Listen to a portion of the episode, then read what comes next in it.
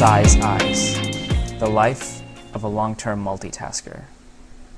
This is the Casually Profound series, where conversations create deeper connections with others and yourself, where every interaction is an opportunity to laugh, think, and feel fully, where magical moments happen spontaneously and abundantly. This series has discussions that transcend the surface level of what people do or who they are in the outer world. It aims to normalize thinking. I hope for all those engaged in this discussion, including myself, the guest, and especially you, the active listener, we stop and ponder on the ultimate question Who am I really? All while enjoying every second of it, of course. All right, welcome back, everyone, to another episode of the Size Eyes podcast and the Casually Profound series.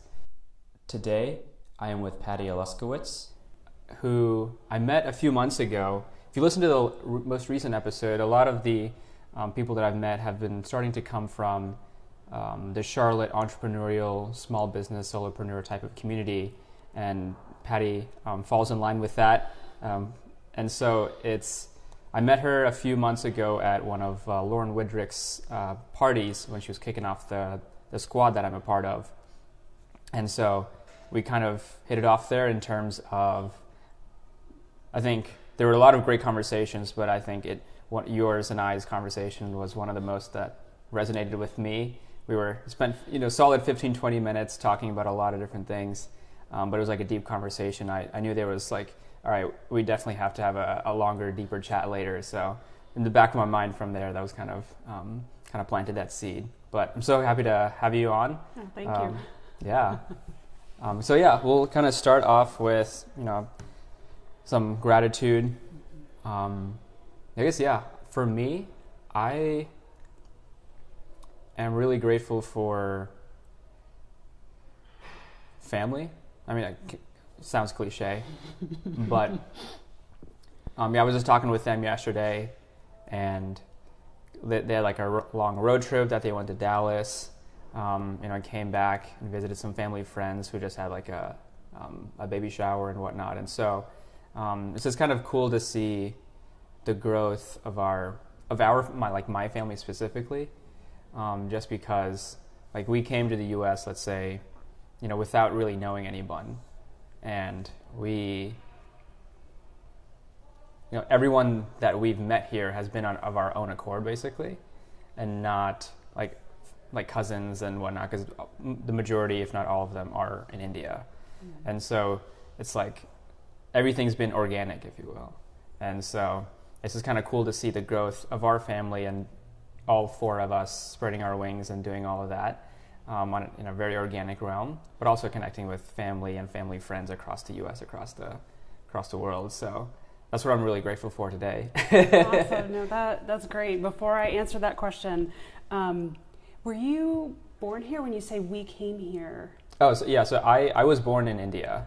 I didn't know that. Yeah. So uh, all all four of us. Uh, so my parents were um, born in India, mm-hmm. um, and then we we lived in Singapore for a few years actually, and then we um, immigrated to, to the U.S. in 2000. So I basically grew up in the U.S., but I was born in in, uh, in India.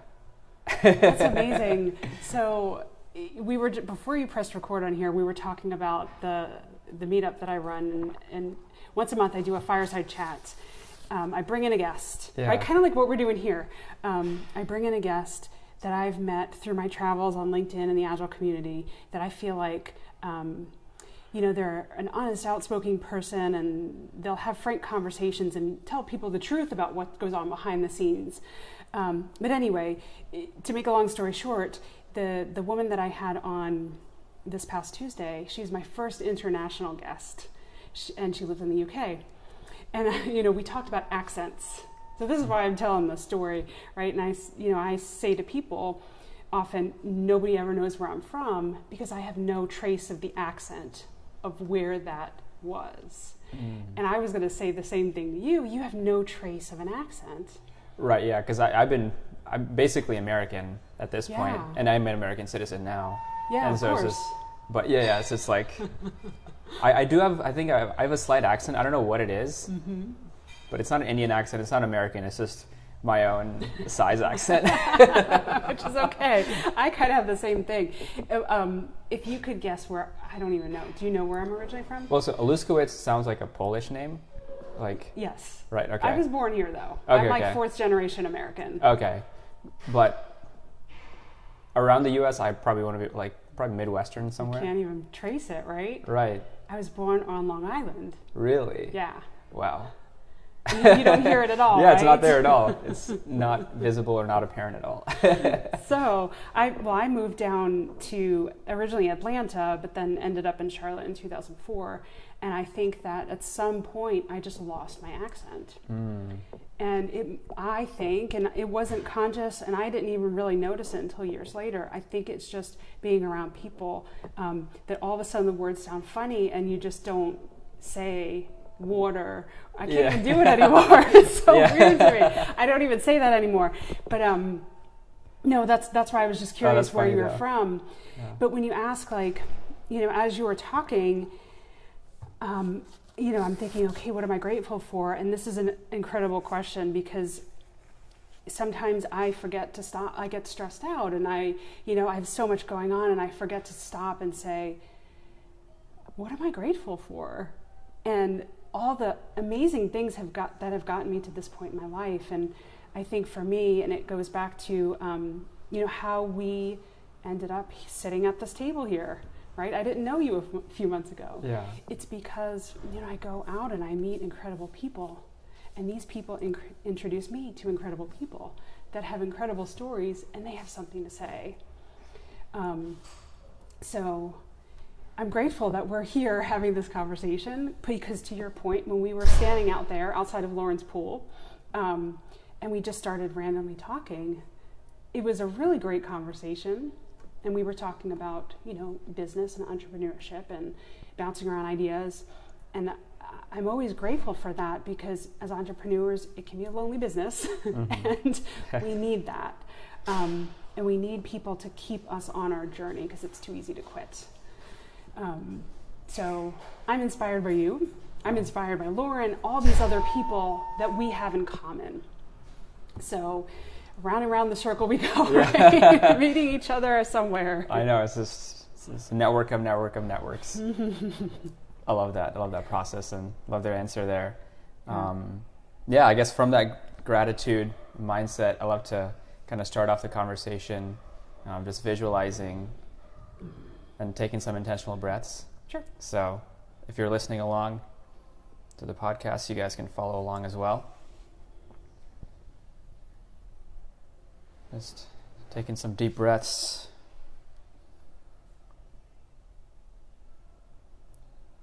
Getting some intentionality.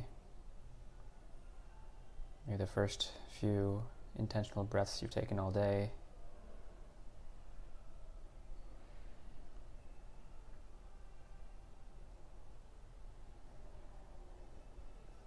The heart rate getting slower and slower. The breath getting deeper and deeper. The mind getting calmer and calmer.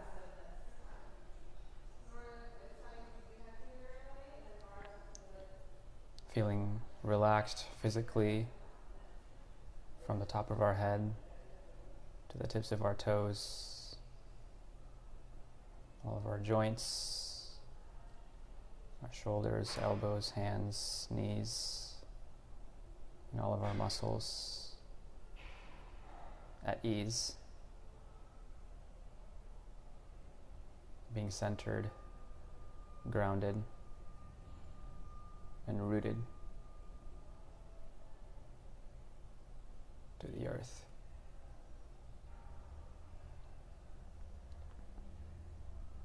And from there, from this place of stillness and relaxation, you can imagine at the end of this chat. An amazing conversation, so many ideas thrown around, insights shared, insights found, insights discovered, that have never been discovered before. Something to inspire us and anyone who's listening to have a casually profound conversation.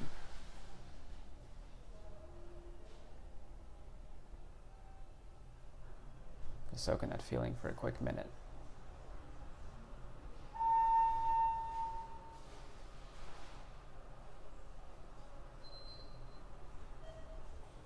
And then from there, we can relax and get back to land of a thousand hills here. How did that feel? I did right on cue, the elevator beeps, right? Yeah. no, I, I appreciate that you do that on your podcast and that you do that in general. I don't know if you know this about me, but I'm uh, a former, I say former, it, with a caveat, um, former yoga instructor. I mm. did that for five years. Mm-hmm. And you know, I'm still a practitioner, not always necessarily the physical, but the spiritual and the philosophical. Um, but that's my jam, right? That's that's what I do. love that, love that. Yeah, it's just a. I found it's a great way to just relax and get myself at ease first. Yeah, get the other person relaxed as well. Um, but yeah, from from that um, mindset there. First question is who do others think Patty Aluskewicz is? That's, a, that's an outstanding yeah. it's a very deep question. You can take deep it question. whichever route you want. Yeah. Well, I will say that you know I have listened to your other podcasts with your other guests. So, you know, in hearing what they say, I'm like, okay, you know, you know, stop the stop the playback and think like, how would I answer that question? And the first thing that came to my mind was it takes an immense amount of self awareness to answer that question. And that is, you know, something I'm always working on, of course, um, but it's a journey that I've been on for a long time. Um, you know, understanding like what I put out there, how it's received, what the responses are back, um, you know, kind of sitting with that. Was that what I expected? Um, a lot of times it's not. right. So, and when I was listening to Keith's uh, podcast, when he was answering that question, what I immediately thought about is sometimes when I get on calls with folks, um, people that I'm talking to for the first time, um, I don't know them, but they know me because I'm all over LinkedIn. right. And it's always so surprising to me because um, I just put my stuff out there, right? I message people back and forth, I comment on people's posts, but I don't realize how much I am showing people who I am and how they're learning about me and who I am and what I stand for, and how I show up to a stranger, but they show up to somebody that they feel like th- that they already know. And I think that that is, it's always surprising to me. But What's even more surprising is some of the things that people say. Yeah. They say, Oh my gosh, I can't believe you're a real person. and I'm like thinking to myself, Well, what do you mean? Like, I'm sitting here in my bedroom, like with my Zoom camera on all day long. You know, I'm typing away on my computer like every other human being on LinkedIn. Like, how could I not be a real person? But then I, I realized like there are people that I follow on LinkedIn and I look up to them and I think that they are, you know, if people think I'm a thought leader, that's amazing. But like, I think these people are the thought leaders, right? And I'm like, are they real people? are they the ones really writing this post that I read every day? Are they the ones responding to my comments? Because you don't know, because it's a person behind an electronic screen. So when people say that to me, I'm like, wow, I can't believe people think that about me. It's shocking. And another crazy thing, because again, I don't see myself this way, people will often say to me, oh my gosh, you're a celebrity. And I'm like, I'm not a celebrity. I'm not a celebrity.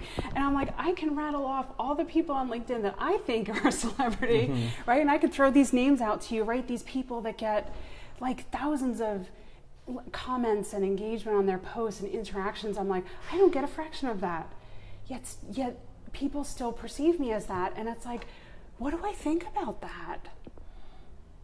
And sometimes I don't know what to make of it because I'm just an average person sitting in my bedroom talking on my computer. and I think that's really, it also comes with a lot of, and I, I just think to, about celebrities, and they say, you know, I don't go into this because I don't want people to look up to me. I don't want to be a role model. And it makes me realize that I am. And I have to take this seriously and as a, you know, with some responsibility in a way that like an actor or actress might not. Does that make sense? Yeah, it does. It does. Does that sound super weird? Because this is the first time I'm saying this out loud. no, that's perfect. That's, anybody. that's exactly what I know. That it's, it sounds like there's a lot of these like, a lot of like. I'm sure people can hear it, but like I can hear it right now, but I can also see it. Right, of course. or like the, um, there's so many like these thoughts or like these questions have been ruminating in your head for who who knows how long, right? But I, I think that's it's very valid and very. Um, I'm sure, and I'm sure the people that you look up to, they have those people that who look up to. Like, are those real people? and so, I guess one question I want to ask from there is like, what, what do you do? You what do you define as a celebrity? right, exactly. Because when people say, and again, it, I've gotten this more than once, so I realize like, do I agree with that? I don't know, but it's still like what you. would- It goes back to your original question, like, how do people see you? Um, when I think of celebrity, I think of somebody up on the big screen, right? They're an actor, they're like untouchable. People don't really know who they are. They have a publicist that, you know, says, you need to say this, you need to wear this, um, don't say this because it's going to ruffle this focus group or whatever. And I'm just like, I'm not that. Like, so I don't know. Again, I don't know if I'm answering the question, but it's like, what is the definition of celebrity? Mm. Yeah, I mean, Because I, don't feel like I'm famous, and that's what I equate celebrity with. Because to me, like, I might get 50 or 100 likes on my post, not all the time, but there are people that get 5,000. And I'm like, those are the real celebrities.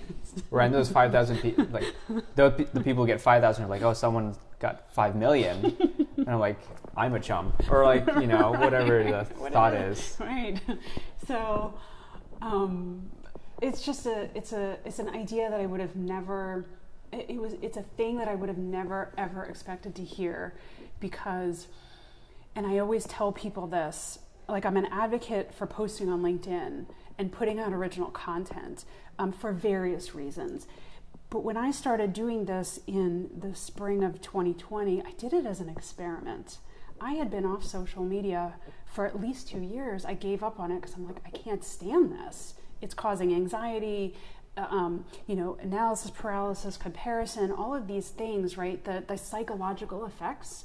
So I got rid of my Facebook account. I got rid of my Instagram account. I'm like, I'm done with this. And, you know, when I started to put myself out into professional communities, I realized like, there are people doing this LinkedIn thing.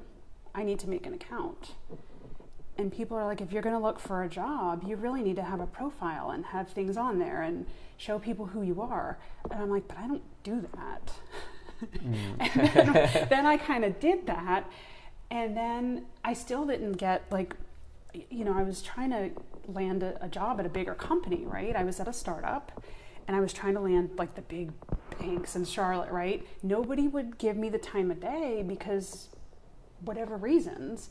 And I'm like, I'm going to do an experiment. I'm going to start posting content every day. And if nobody will give me an interview, I'm going to interview for the LinkedIn audience. And this is what I said. Yeah, and it took a lot of effort and um, overcoming internal and personal obstacles. But it worked. So when people say LinkedIn works, now I'm like, I'm a test. it works. yeah, And I never imagined that I would be quote unquote famous on LinkedIn because I'm just this little introverted person sitting in my bedroom, right? Um, And I think what it's done is it's made me a much stronger person. It's made me grow and change in ways that I would have never imagined. It's helped me achieve things that I never would have conceived of a number of years ago because I was not that person. Mm.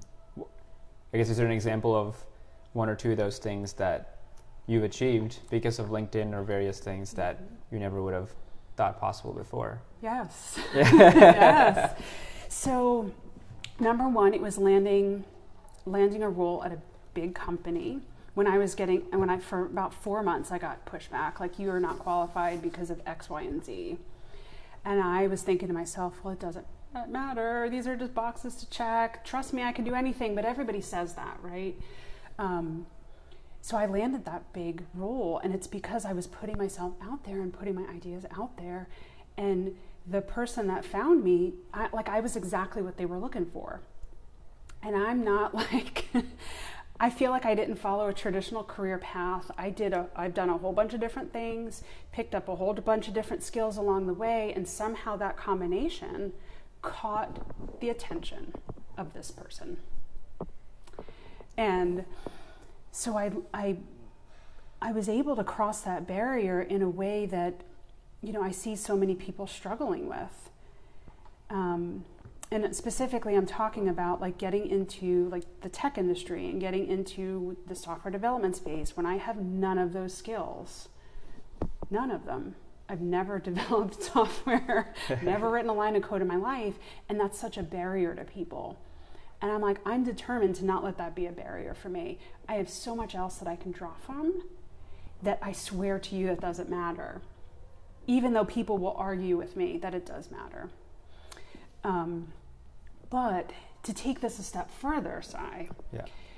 you know, so I worked at this company for, for a year and then you know i raised my hand for so many things that i'm like i want to pick up this skill. I'm doing it. I'm doing it. I'm doing it right? And i built up my resume. And then the next time i was looking for a new contract i had somebody reach out to me and say we want to hire you. You don't even need to interview. And this is again at a big company. If i said the name everybody would know.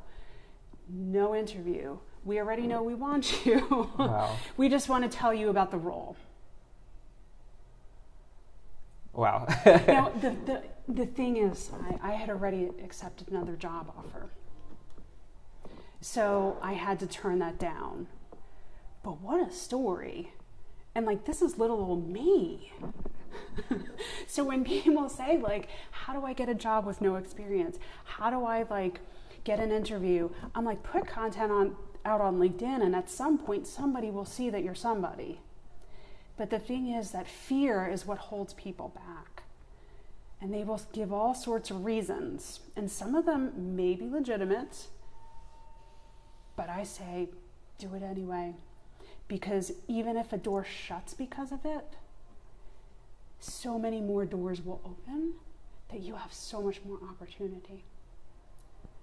I have companies, you know, businesses reaching out to me saying, We need help with this. Can you help us with this? And I'm like, Of course I can. Right? And we write up a contract, we, we come up with a proposal and engagement, but I'm like, This is not quote unquote for sale on my website. Yeah. so, like, when I'm saying this and I say this, and I'm like, a few years ago, like, nobody would say boo to me on LinkedIn. How is this possible? yeah, it's yeah. Because one thing I've seen is like the it's like the rise in like the kind of the non-article article post, right? Yep. I don't I don't know how, what the actual terminology is but it's like broetry. Yeah, yeah. Whatever. I'm like, oh, I didn't know that was a name of what I do. Uh, yeah. it's like that, or like you know, when you look on LinkedIn, it's like half of them, half the posts are like that these days. Half of them are like the viral, you know, feel good story, mm-hmm. and so, um, I guess, where do you see?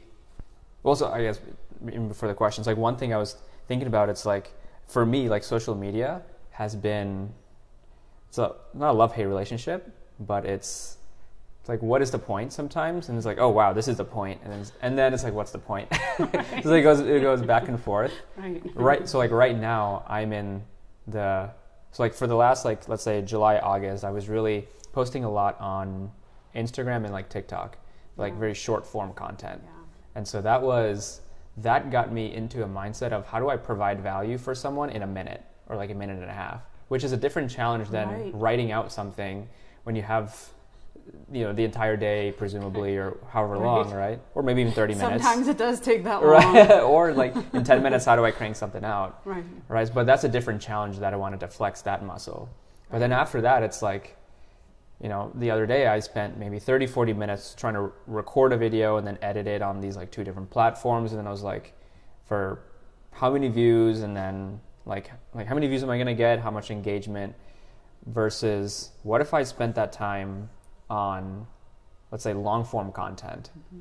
of like a, a long blog post or a, let's say a, a long video like a, maybe on a course or on like a book or something right and so like right now this is just my phase right now of i'm i basically kind of abnegated the short form content for right now put that on pause. Sure. and then any content that i create is going to be in a in a book format. And so and so then it. and then so then like i create this book and then from there i can repurpose whatever aspects of it for the short form content. And i feel like even with like podcasts right? It's like here's a long form piece of content for an hour or however long for the episodes are and then i can chunk up you know a clip of it for a minute or 30 seconds however, however long. And so i think like content is such a moving goalpost. Right. and it's an interesting is like and the thing is that one realization i had is like you're playing social media's rules rather than or like i realized i was playing like linkedin's game or Mhm. instagram's game or tiktok's game i want to be playing my game Right. and so I, I don't know if you've like f- ever felt that tug of war or push and pull relationship with social media um, before or now or how you feel about that Yeah, absolutely. I think as a solopreneur, it's becoming increase, increasingly you have to be a jack of all trades, or at least you feel like that, right? Because now it's now the thing is, you know, one minute TikTok videos, then then it's thirty second TikTok videos, then it's LinkedIn, you know, live, and then it's Facebook ads, and then it's you know, it's like y- there's no way you can possibly be good at all of that. And I think what it is is you have to experiment with all of it, or not with all of it, with some of it. And A, see what you're good at, but also see what you love to do. Because it's not always roses, right? To your point, like you could spend four hours writing one LinkedIn post. I've done it. Why do I do that? Because I don't like make any money off of that time, right? Because time is money because I want to hone my craft, because I want to tackle this problem of tr- how to take my idea and shrink it into Mm-hmm. broetry or whatever, right? So to your point about TikTok is like you have this idea and if you write it out, how do you turn that into a 30 second video and still make your point? And that's a challenge. Right? And maybe that's your challenge and you love that challenge, but that's not my challenge. So I, what I've always heard, and this is over the since I started kind of dabbling in content creation in 2015, 16. Um, and I always heard people say, and this is of course before TikTok, right? So things have changed since then, but people are, are always saying, pick one or two things and stick with it and get really good at it, but make sure you love it because you got to do it all the time. And there are days where you want to quit, but you got to show up and keep going. And if you know your why behind what you're doing, you'll be less likely to quit. Hmm. I guess how is your view on social media since that once you started content creation or even before then Yeah. and then once you started posting more you said spring of 2020 Yeah. started posting more on linkedin how has your views towards social media evolved over those timelines? I think up until when I quote unquote quit social media, so that was 2000, I'd have to go back and look, 2018, let's call it that. Um, I think I got caught up in the rat race of it, like competition, and I got to get more likes and I got to get more followers, and do I need to join pods and engagement pods and all these other things? And, you know, this person's doing better than me, this person has better pictures than me. So even if you're not conscious of this, this stuff is still in the back of your head and it messes with your head. And you either keep going and keep letting it mess with your head, or you have this. Um, I went, like you said, love hate relationship. I think it's an abusive relationship almost, right? Um, where it can get to that point where it's social media is mentally, is that the right word? Is that bad to say that? I don't know what the word, what other word it could No, be. yeah, yeah. Um, it's designed to keep you addicted and keep you looking at bad stuff and make you feel really bad about yourself. And I think when I got back onto LinkedIn, it was a different platform. So this is not Facebook or Instagram. I had an intention of putting my thoughts out there, moving towards a thought leader, whatever that I thought that was at a time at the time, and landing a job. I had an intention, and my intention wasn't to get likes. My I hate to I get noticed. The, my intention was to show people that I'm worthy of a job. And I had to keep that in the back of my mind every time I wanted to quit. Mm-hmm. Because for the first month, nobody said boo to my content. I got two likes, and I felt like they were pity likes, right? they were my friends. Um, and then you get people saying, great post, great post, like, you know, blowing sunshine up your butt. Then you have people that start to say, well, I don't agree with you, Patty, and let me tell you why. That's where the rubber meets the road, where you don't say, I'm going to hide under my bed and be embarrassed that this person is calling at me out in front of a million invisible people, right? Because that's humiliating to be told you're Yeah. wrong or did you read the scrum guide patty? Or like whatever Right. people would say to me. And i'd want to like argue back like do you think i don't read the scrum guide? Like i because in my mind that's their tone so i want to meet it with that tone. Like who do you think i am? Do you think i not know what i'm talking about? Like that was my attitude. And then i had to take a step back and check myself and say was that really what that person meant am I reading into this in a way that really I shouldn't? Am I responding out of emotion when I need to just maybe ask a question? And I think what this taught me to do was become more emotionally intelligent, become a better coach, become a better listener, and consider viewpoints that I had never considered before. And you know, not that I always agreed with whatever what everybody says back to me, but like, oh wait a second, they're right. And maybe I should admit, that I didn't quite understand the topic and admit that publicly, and, and that's okay. Because people always say, we expect leaders to admit their mistakes and, you know, admit when they're wrong and all this other stuff. Well, how about I just go ahead and do that and be a true leader in that sense? So I think what it's helped me do is grow as a person, grow as a professional, and I always keep that in the back of my mind. This is why I'm here.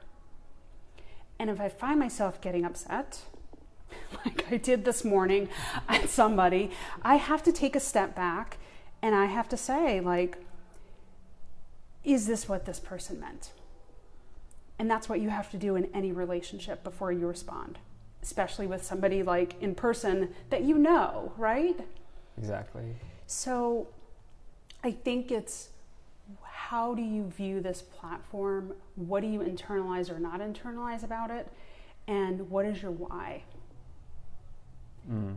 And I think if your why is, I got to sell stuff so I can make money, you start putting that energy out there. And that's where you get people in the DMs saying, buy my courses, you know, buy my certifications. Hey, Patty, do you need more certifications? It's like, no, I don't, thanks. you and a hundred other people have just asked me that question. like, "Meh." like, what do you think about? But so I think it becomes really important to to understand why you're doing it. And that was a Mm. long answer, but I Yeah. Well, I, I think that's. I mean, that's very interesting that you said like it. Social media has helped you with emotional intelligence mm-hmm. because should be the opposite, right? Right. Well, th- that's what like society has trained us to like. Okay, this, this is. Well, so I guess what one thing I'm curious about then is like, if since you use it for for work, you know, for Yeah. you know professionally now, how is the relationship with it from a an entertainment slash non-professional standpoint, or do you see those lines blended? Since you have to use social media now for in a professional setting, how do you view the balance of, of that? yeah, I don't use it for entertainment. Do you mean like do I watch TikTok videos? Right, or like are you just like scrolling through LinkedIn, let's say for like for specific like Oh. oh this is like I'm searching for this, I'm searching for content, I'm searching for other thought leaders, I'm searching for these people, or like oh these LinkedIn or these like let's say Instagram posts are, um, you know, is it like casual as a as a break for example, or is it like okay I'm searching hashtags and I'm trying to learn right now? How, how do you Oh. view it outside the context of I'm writing a LinkedIn post, right? Mm, Like as a consumer of social media rather than a creator of social media. yeah. That's also like a it's a rabbit hole because you can get addicted to logging in and just scrolling and scrolling and scrolling. So LinkedIn is not different from Facebook and TikTok in, in that way either. It's just you use the excuse of I'm doing professional development or you know I'm not watching cat videos all day long. right? I'm, I'm learning about agile. Um, I think you can start to scroll, and that's where you start to see people and the things that they post and the comments that they post might trigger you. And you have to be careful with that, just like any other social media. Um, because there are definitely people who post to get a reaction from you. And like this, like uh, this uh, three, four hours ago, and I, I did put a comment on this post. I'm like, he got me, but I wanted to like make my opinion known. I felt like this guy was um, being deceptive in what he was posting, and he was trying to. I don't want to get into it, but it, it's like that type of thing where you have to take a step back and say, I got to move on because it's not worth me being out angry for an hour because some dude who I know is trying to trigger people for likes. like, I know, I can see what you're doing. Um, I can't let that catch me up because I do have other things to do, right? I'm on there for pro- professional reasons, I'm on there for um, client reasons and business reasons, but I got other stuff to do too. And if I don't keep my head in a good space and I log on to a client call, I'm dragging that energy into there. Mm. So it's something that, you know, you have to put boundaries around. And I think for me, do I need to say, and I've toyed with like, you know, my schedule, right? Do I need to say like from 7 to 7.30, like that's my LinkedIn time and that's it, and then I get off? And I set my alarm for, you know, 12 o'clock and I can go from 12 to 12.30. But I can't risk being sucked in for three hours. Right. No, that's yeah, it's yeah, like the the consumption versus creation ratio, if you will, mm-hmm. is I think skewed generally. Mm-hmm. Yep. And so but the thing is like when we put out content, it's the process of the content rather than than just the content, like what you said earlier of like, here's a problem that I'm trying to solve in you know, f- 400 words or less on a LinkedIn post or in one Right. minute on an Instagram reel. Right. And so, like, but thinking about it from like the the customer, the customer, the like consumers standpoint, and then like I I've, I've always been fascinated by this like the like the consumption to creation ratio, mm-hmm. and so like the more that we create, the more that we get clarity ourselves, mm-hmm. Right. and so that's like, and I think we're just kind of evolving into that. Everyone's just going to become a creator. Then there's going to be so much content that we can't consume it all. We're already there, but but then through that process, everyone who is a creator, which would be everyone at that point, is has then some level of clarity about what they're posting about, Right. what they're creating. So then it's it doesn't really matter if you consume or not. It's just if you're creating, then that is the process. That is the part of social media that allows you to grow. But if you think about it, if we're 100% creator and a 0% consumer, the platform's going to die because there needs to be that interaction mm. and the content and the discussion. And I think the interesting point you you know you talk about you just mentioned like the we've reached this tipping point. We have so much content in front of us. What they always say is only 1% of LinkedIn viewers, subscribers actually put out original content. 1%. So I don't know how many billions of people are on the platform. I forget the number, but like, let's call it, let's just make the number easy, like a billion, right? So nine, I, am not going to do math Yeah. live on the call, but, but you know what I'm saying, right? So then 99% of that billion is just sitting there scrolling. And the question is, why?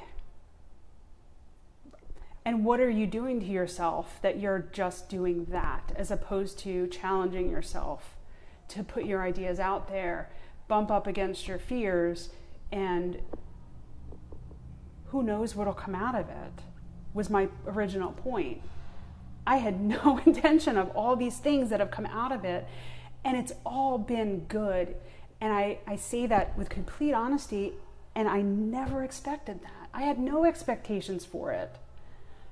I wrote to my newsletter, I will never forget this, and I have to dig this one out. I said, I've decided to do an experiment. I'm going to do this LinkedIn thing.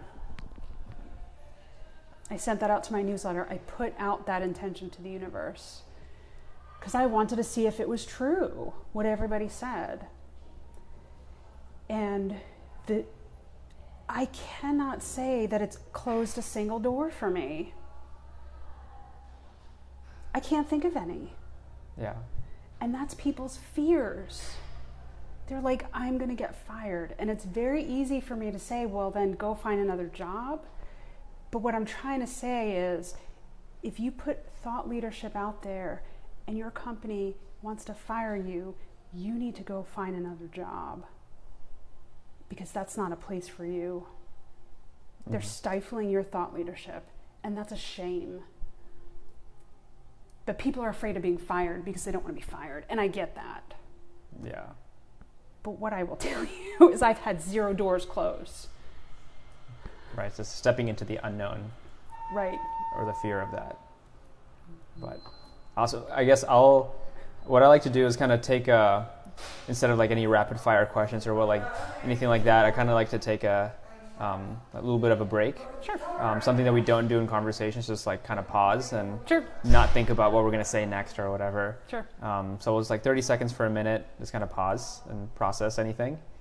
And then at the end of it, um, I'll ask you to ask me a question, Sure. and then we can keep the go, uh, keep the conversation going from there. Great. Because we don't need to talk about social media all night. Exactly. Yeah. Okay, let's do this. yeah.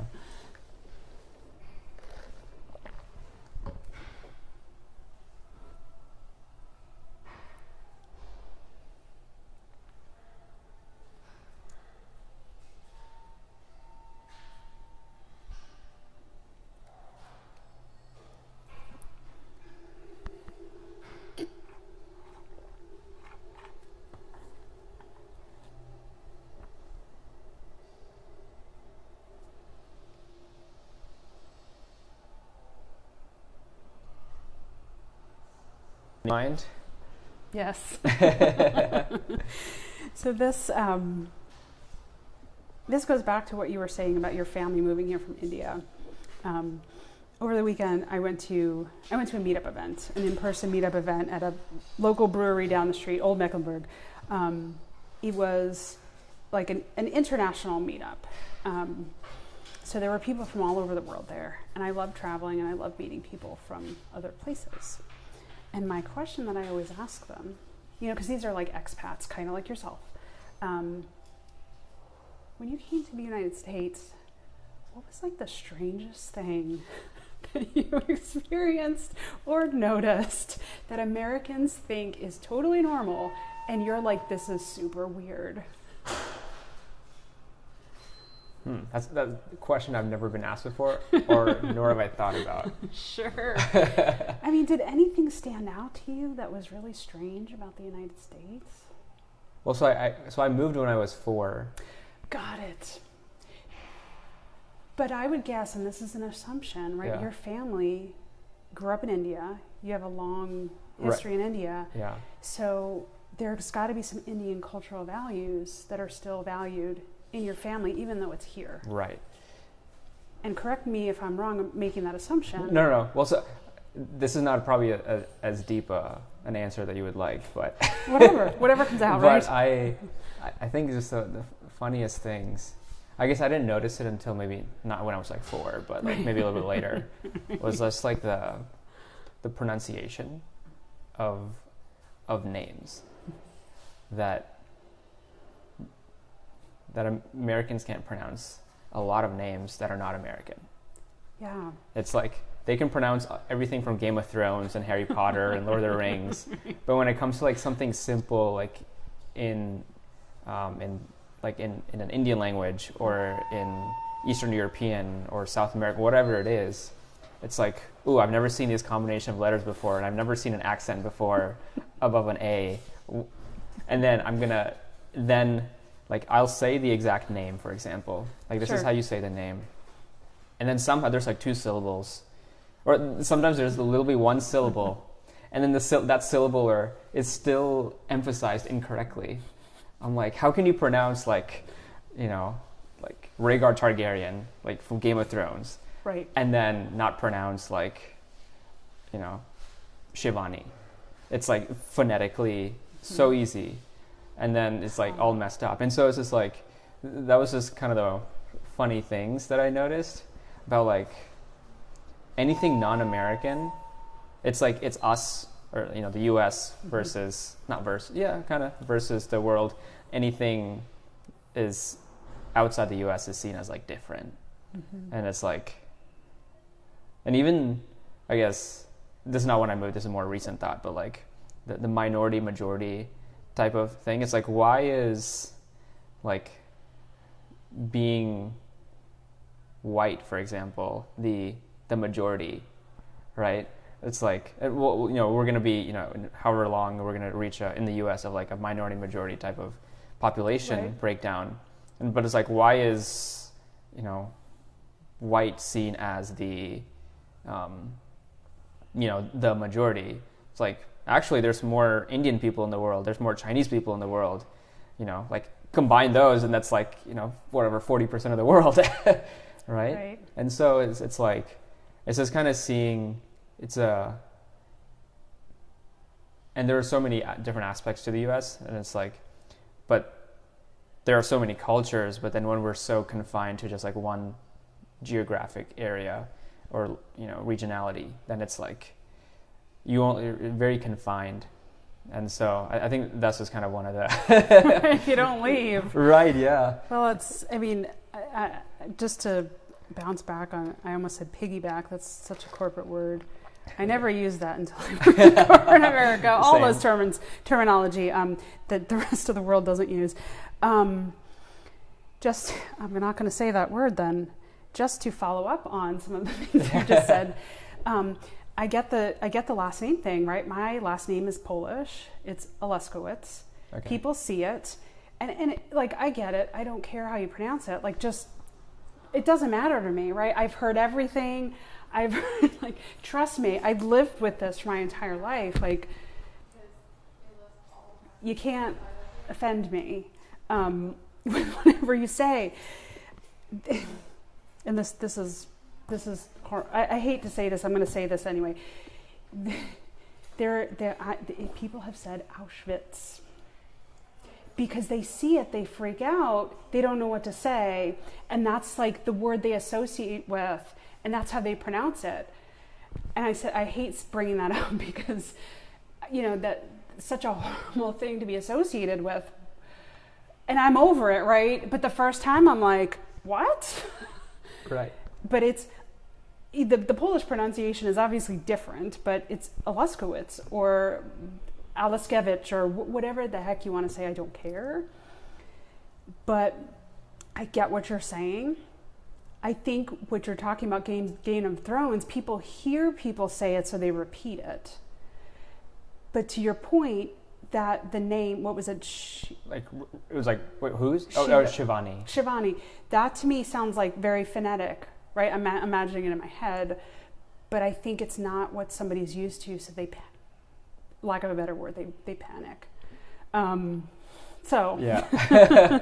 we always knew when the telemarketers call were calling our house back back in the day, right? When people did that stuff, because they couldn't say the name, and we just knew hang up on them, right?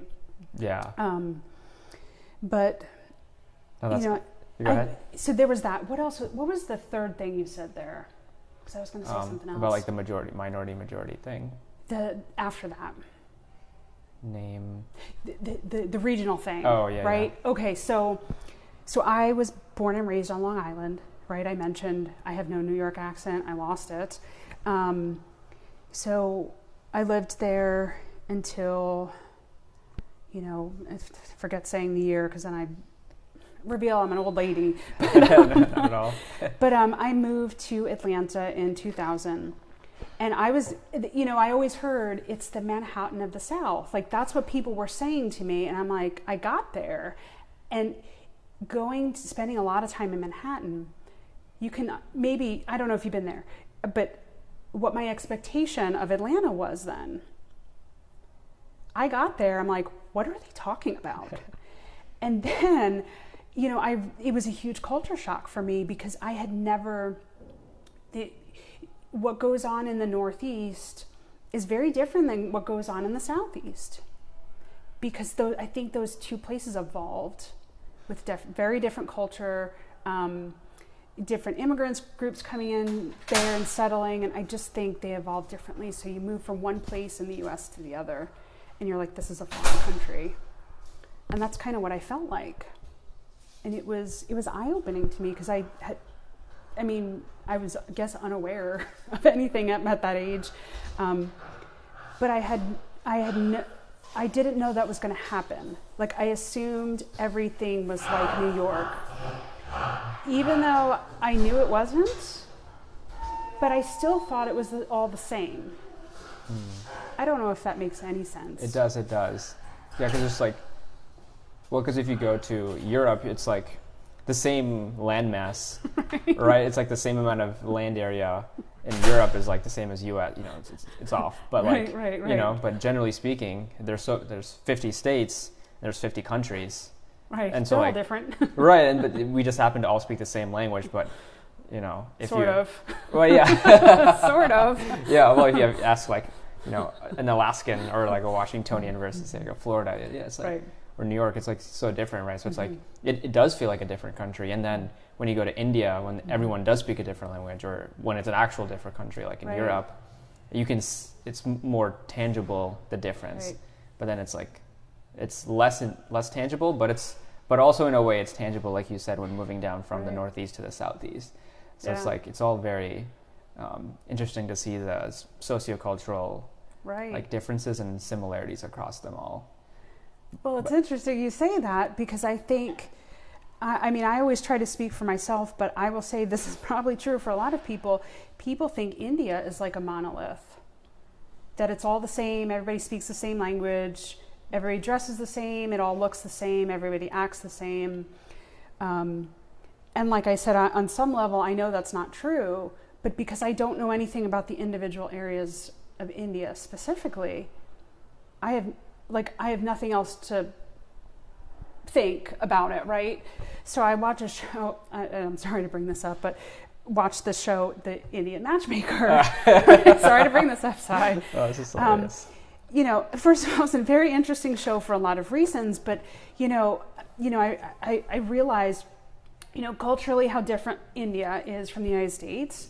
And that's why I was kind of asking you some of the, the, the question about what's weird about being here, because I feel like even though some of those clients were in the United States, they still lived under the the Indian culture. And there was that tug of war between, but I was born here, mom and dad, but I'm still expected to follow these cultural norms. And then, you know, she talks about her all her different clients, and then they talk about, and I don't want to, again, the pronunciation, the Gujarati, Yeah, that's perfect. and I'm like, I didn't realize like there were, you know, it's like people have these requests like I want to be with a person that's Gujarati or, or I'm sorry, I don't know the other ones, but Right. it's kind of like the same thing in in the United States. Like I want to marry a Southern person, or I want to marry an Italian, or I want, you know, it's it, that's still there as well. Um, maybe it's not as pr- pronounced, but again, I have nothing to compare to because I've never been a part of Indian culture. Yeah, yeah, because yeah, 'cause I yeah, the, like the like the aspects of like and the thing is also like two things. One is like since I was born in India and then came here, like I, I don't look let's say like like the stereotypical American, Mm-hmm. right? But then in India, I am seen as a foreigner, right? Right. So, th- so that that's the so I'm I'm neither American nor Indian. I'm somewhere in the middle, and and I think a lot of the my generation who like whose parents who's immig- are immigrant from your first generation mm-hmm. immigrants to the U.S. or other countries, like the kids now, like my generation now are like are feeling that it's like where do I fit in like this identity crisis of like I'm not Amer I, like I don't look American I don't look like the stereotypical American Right. and if I go back, I don't speak the other language fluently unless I've been brought up in a in a household that speaks it, you know, every day. And even my family does, but I don't. Like I can get by in India, like Mhm. speaking Telugu, but I'm definitely not fluent in it. I'm barely conversational. But you pro- and you probably don't behave Right. the same. Yeah, exactly. You don't behave the same way, right? Because you were brought up in America with the way the Amer- with Americans behave. Exactly right. And so like I'm probably more American than I'm Indian at this point. But then on the flip side, like the my parents' generation is like more like we will become insulated because they want to feel their Indian culture in this place away from home, which is India, from Right. them. And so then it's like they'll still buy these subscription TV channel packages that have all these like Telugu, Hindi, um, you know, channels, and then they'll watch these soap operas in those languages, Right. and then watch all these like the news that is playing in India in the U.S. along with the news that's playing in the U.S. Right? so it's like this cultural. It's not. I don't think it's a clash, but I think it's a cultural infusion, and it's like my Mhm. perspective is how do I, you know, what is how does it all work together? How does it all integrate? Right. Um, but I guess one thing I wanted to ask about is like, um, you did mention at the beginning that you were a um, quote unquote former, Right. yo- did you say yoga teacher or uh, practitioner? Ins- instructor. Instructor? Okay, yeah. I guess how, how did you get into that Mm. and, and, and why do you say former? Well, I, I I hesitate to say former, but the way the majority of folks see yoga is a physical practice. Right? You grab your mat, you go to a studio, you go to a class somewhere, you bend around a bit. Um, they might see it as exercise, which it might be, right? But it's kind of it, it has become physical practice. There's so much more to it than that um, that I don't want to confuse people. Because if I say I'm a yoga teacher, I still consider myself a yoga teacher. I teach the philosophy. The things that I talk about, they may have di- it may have different language to it. I may not use those terms, but I'm still talking about the same stuff. Right? Emotional intelligence. Where did I learn that stuff? Practicing yoga. Um, nonviolent communication, right? You've heard that term. Um, where did I learn that? Yoga, right? That I don't know how familiar you are with it. Um, Yeah. I'm not going to make any assumptions. I mean, I, I, I'm not I make any cultural assumptions. no, no, for sure, no. Like I, I practice it. I'm definitely not like I haven't gone through Ah, any right. courses or any training on it per se. So I don't want to confuse people. Yeah. I don't want to say I'm a yoga instructor and have them. That's the image. Like I'm up in front teaching a class. I no longer do that. But what I do teach, and, it, and what I do teach now is agile and Scrum and you know emotional intelligence and all that. I I do it with my yoga background because in my mind, because I understand yoga so deeply, I see it as the same thing. Um, how did I get into it? Because I wanted to have a workout. That's why I brought that up. I showed up to my first yoga class. Somebody that I was working with at the time said, There's a yoga studio across the street. We should go. And I'm just like, I don't know anything about that. Right? And that, this was in 2010 or 2011. And sometimes we forget how what things were like back then. Like yoga was starting to get big here. Um, in Charlotte, there were a number of big studios, so to speak. Um, but I wouldn't say it had crossed the fad that it became a couple of years later. Um, but I went there, and you know, it was a hot yoga class. I'm like, I'm gonna get like a good workout in, and you know, you start out in cat and cow, and you're doing these like slow movements, and I'm like, I found myself getting angry. I'm like, would she just hurry up and get to the darn yoga poses already? like this went on for weeks. You know, come on, like we got to get started. We got to get moving. Like this is a waste of my time. Like let's go. And at some point, I took a step back and I said, why is it not okay that I sit here and do a couple of stretches first? Like, what's the rush? And I looked at it as a workout. And I said, if she didn't hurry up and get to the workout part, I was not getting my full workout in. Right? Yeah. Um, I was trying to replace exercise with a yoga class, which is where the fundamental misunderstanding is until you start studying the deeper practice of it. So I, I took these this class. I felt myself starting to change and start to look at things differently because you hear what the, the instructor is saying, like, you know, how you show up to your mat is how you show up to your life. And at first, these things didn't make any sense to me. I'm like, what the hell is she talking about? Just teach the damn poses. and at some point, you know, after hearing these little bits and pieces of like philosophical concepts, I started thinking about them. And I started realizing like I was not moving quickly enough, so I was getting frustrated. And then where was that showing up somewhere in my life? When things were not going fast enough for me, I was getting mad and frustrated, right? Because I'm a go getter, I'm a type A person. like, I gotta move. Um, I gotta get my workout in.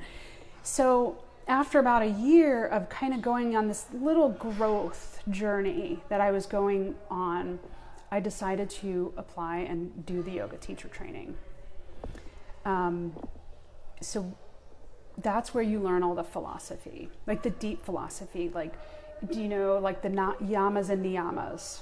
Right. Yeah. High level. this? Yeah. Like, so when I talk about like nonviolent conversation, nonviolent speaking, it's how do you speak your truth versus how do you um, be nonviolent. So where is the boundary of that, and being mindful of that. Um, so there is there's a lot of that, and then that kind of goes out into your day job right?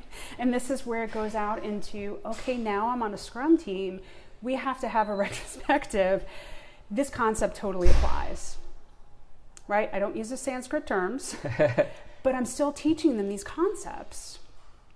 And that that experience going through the training was very difficult for me.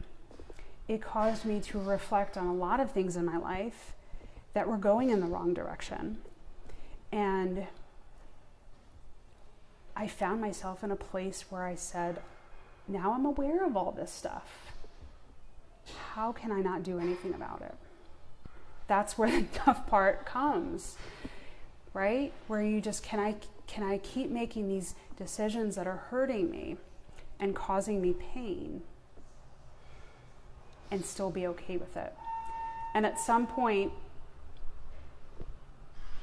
like, do I am I practicing yoga or not? Right? So you have to start making changes in your life, and then you start making bigger changes and making bigger changes, and then it's kind of like with any healing, the people around you no longer recognize you and then they start to get upset. And they mm. start to feel like you're changing and you need to go back to the old person because they liked you as the old person or whatever it was.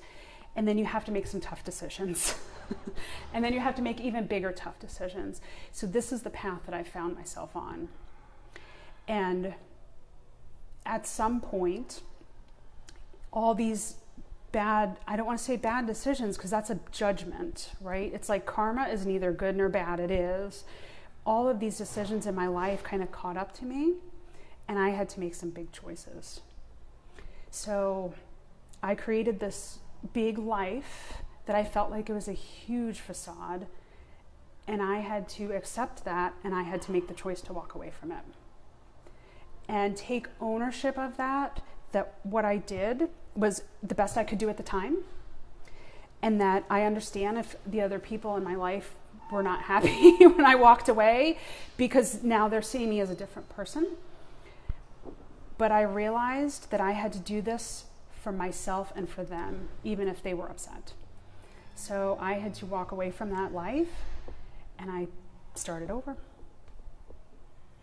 And I just made a commitment to myself like, this is who I, I had to figure out who I was, what I wanted in life, what were my non negotiables, what were my big goals, and then say, if I don't make every decision in my life in alignment with those things, I'm going to end up back there in a position that hurts me and other people. And this is the challenge that I'm constantly faced with. These are my goals, these are my objectives, so to speak. Is what I'm doing on a daily basis, big and small, in alignment with that. And this is all yoga. And this is the stuff that I talk about to people, and they don't realize I'm talking about yoga, but I am. Right. It's like the because it's it's right. It's not just the like the physical exercise, though it is. It's not just a mental exercise, though it is. It's not mm-hmm. just a spiritual exercise, though it is. It mm-hmm. encompasses all of those. Right.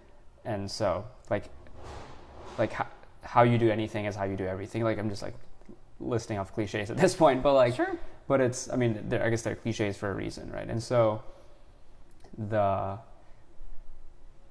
yeah, like that's what I found. And I'd rather go much, let's say, deeper into one topic or into understanding a subject or into, when we're talking about like the, as a business owner, when you have to be this jack of all trades, I, you know, we can be that and we can be a master of, you know, a, a couple, at least to begin with, right? At least one to begin with, become world class in something.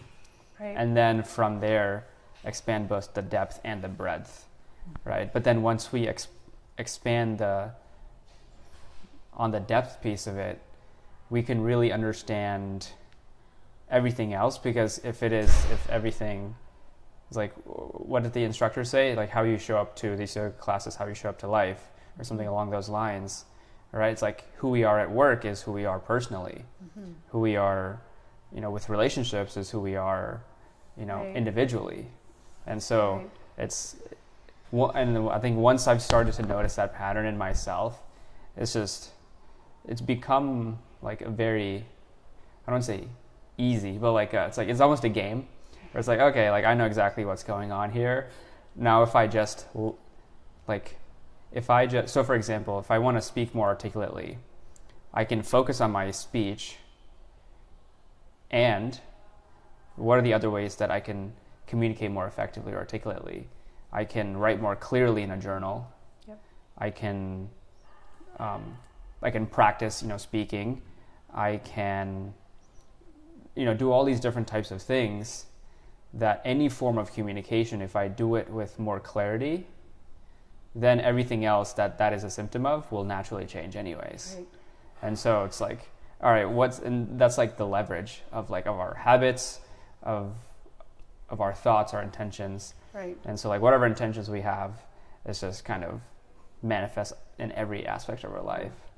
So and, and that's like that's kind of like the philosophy that a lot of people think is out there but it is it's like if i put if i say these things and i put this you know to use the woo woo term energy right whatever you want to call it whatever i put out there you're going to have a response to if i put if i like start screaming and yelling at you what is your response going to be right? I mean, you're going to scream and yell at me back, or you're going to like run away because whatever, right? You don't like me. But if I decide not to do that and I show up as something else, you're going to have a different response to me, right? And then I have a different response to you.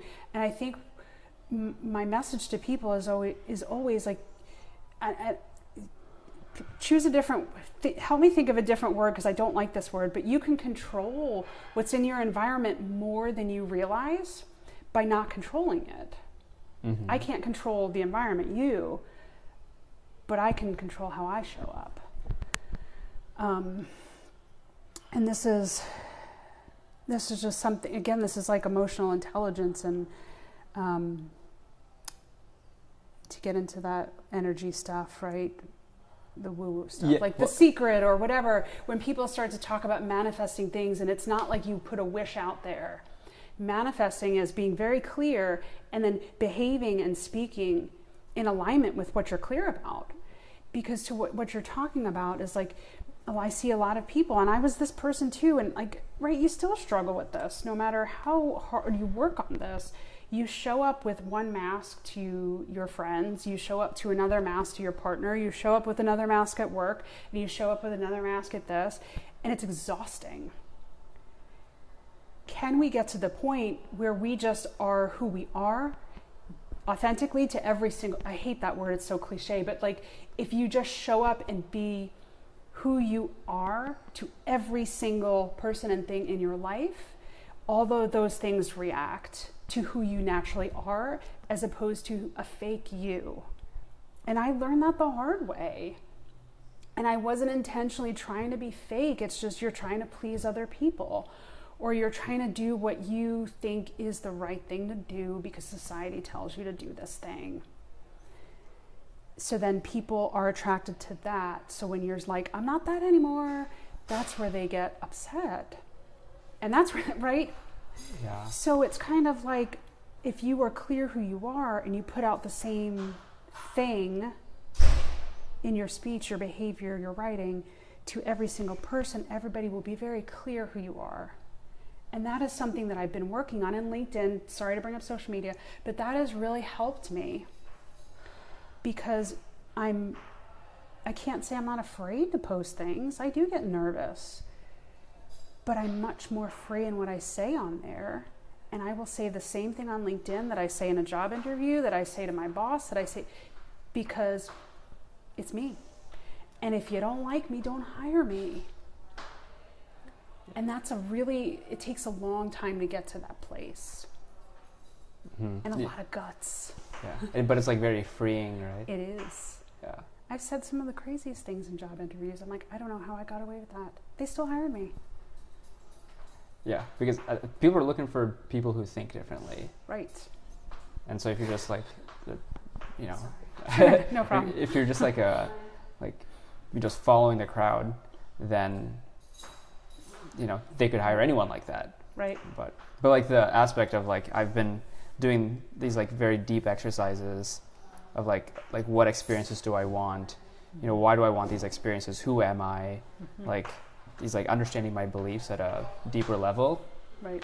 I mean, I've been doing those only in one domain of my life, of like, you know, let's say there's like five different, five to seven different domains of like you know human connections of like my let's say you know personal projects of um, you know career stuff like that and all these different areas but then once i've started to like go through the exercise of all right like these de- these deeper things in one aspect they actually carry over into everything and so like what you're saying of who do i show up with like i'm showing up with a mask in this area to this person with like that there is eventually there there is no mask right Right, because s- just and it's- you. and this is so freeing Yeah. right um, Yeah.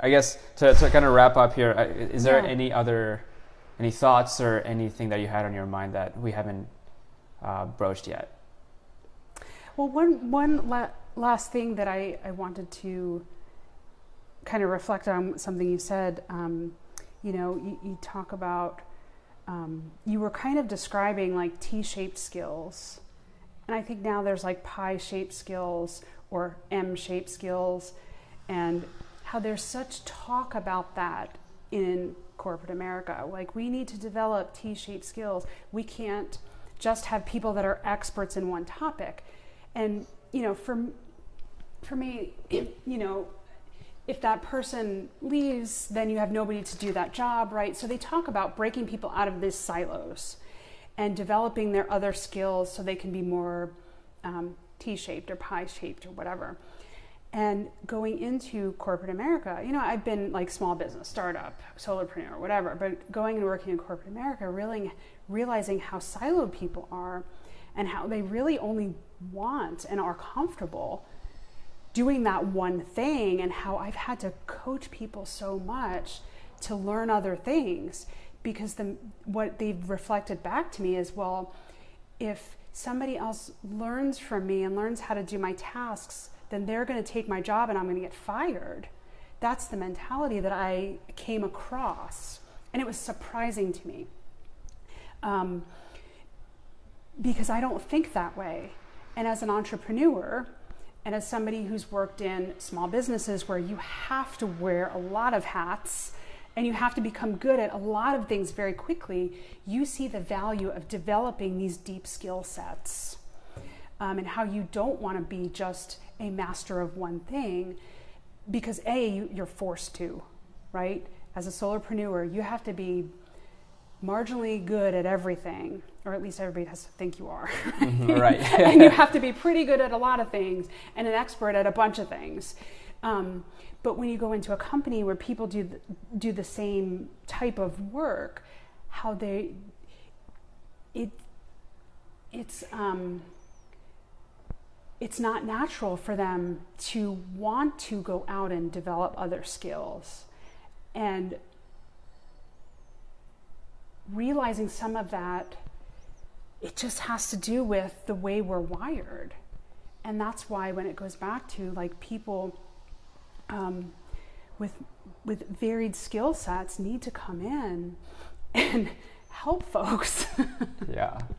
Um, because just saying these things is not going to make it happen right? There's a lot of things that corporate america says we need to do this but then it's like oh my gosh how do we do it?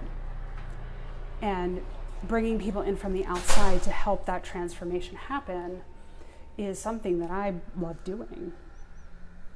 Because constantly developing my skills and seeing that as a positive is so natural to me so I don't Yeah. know if that I'll- I don't know if that made I- sense, but I was just like I was very surprised by that, and what you were saying just made me think of that mm.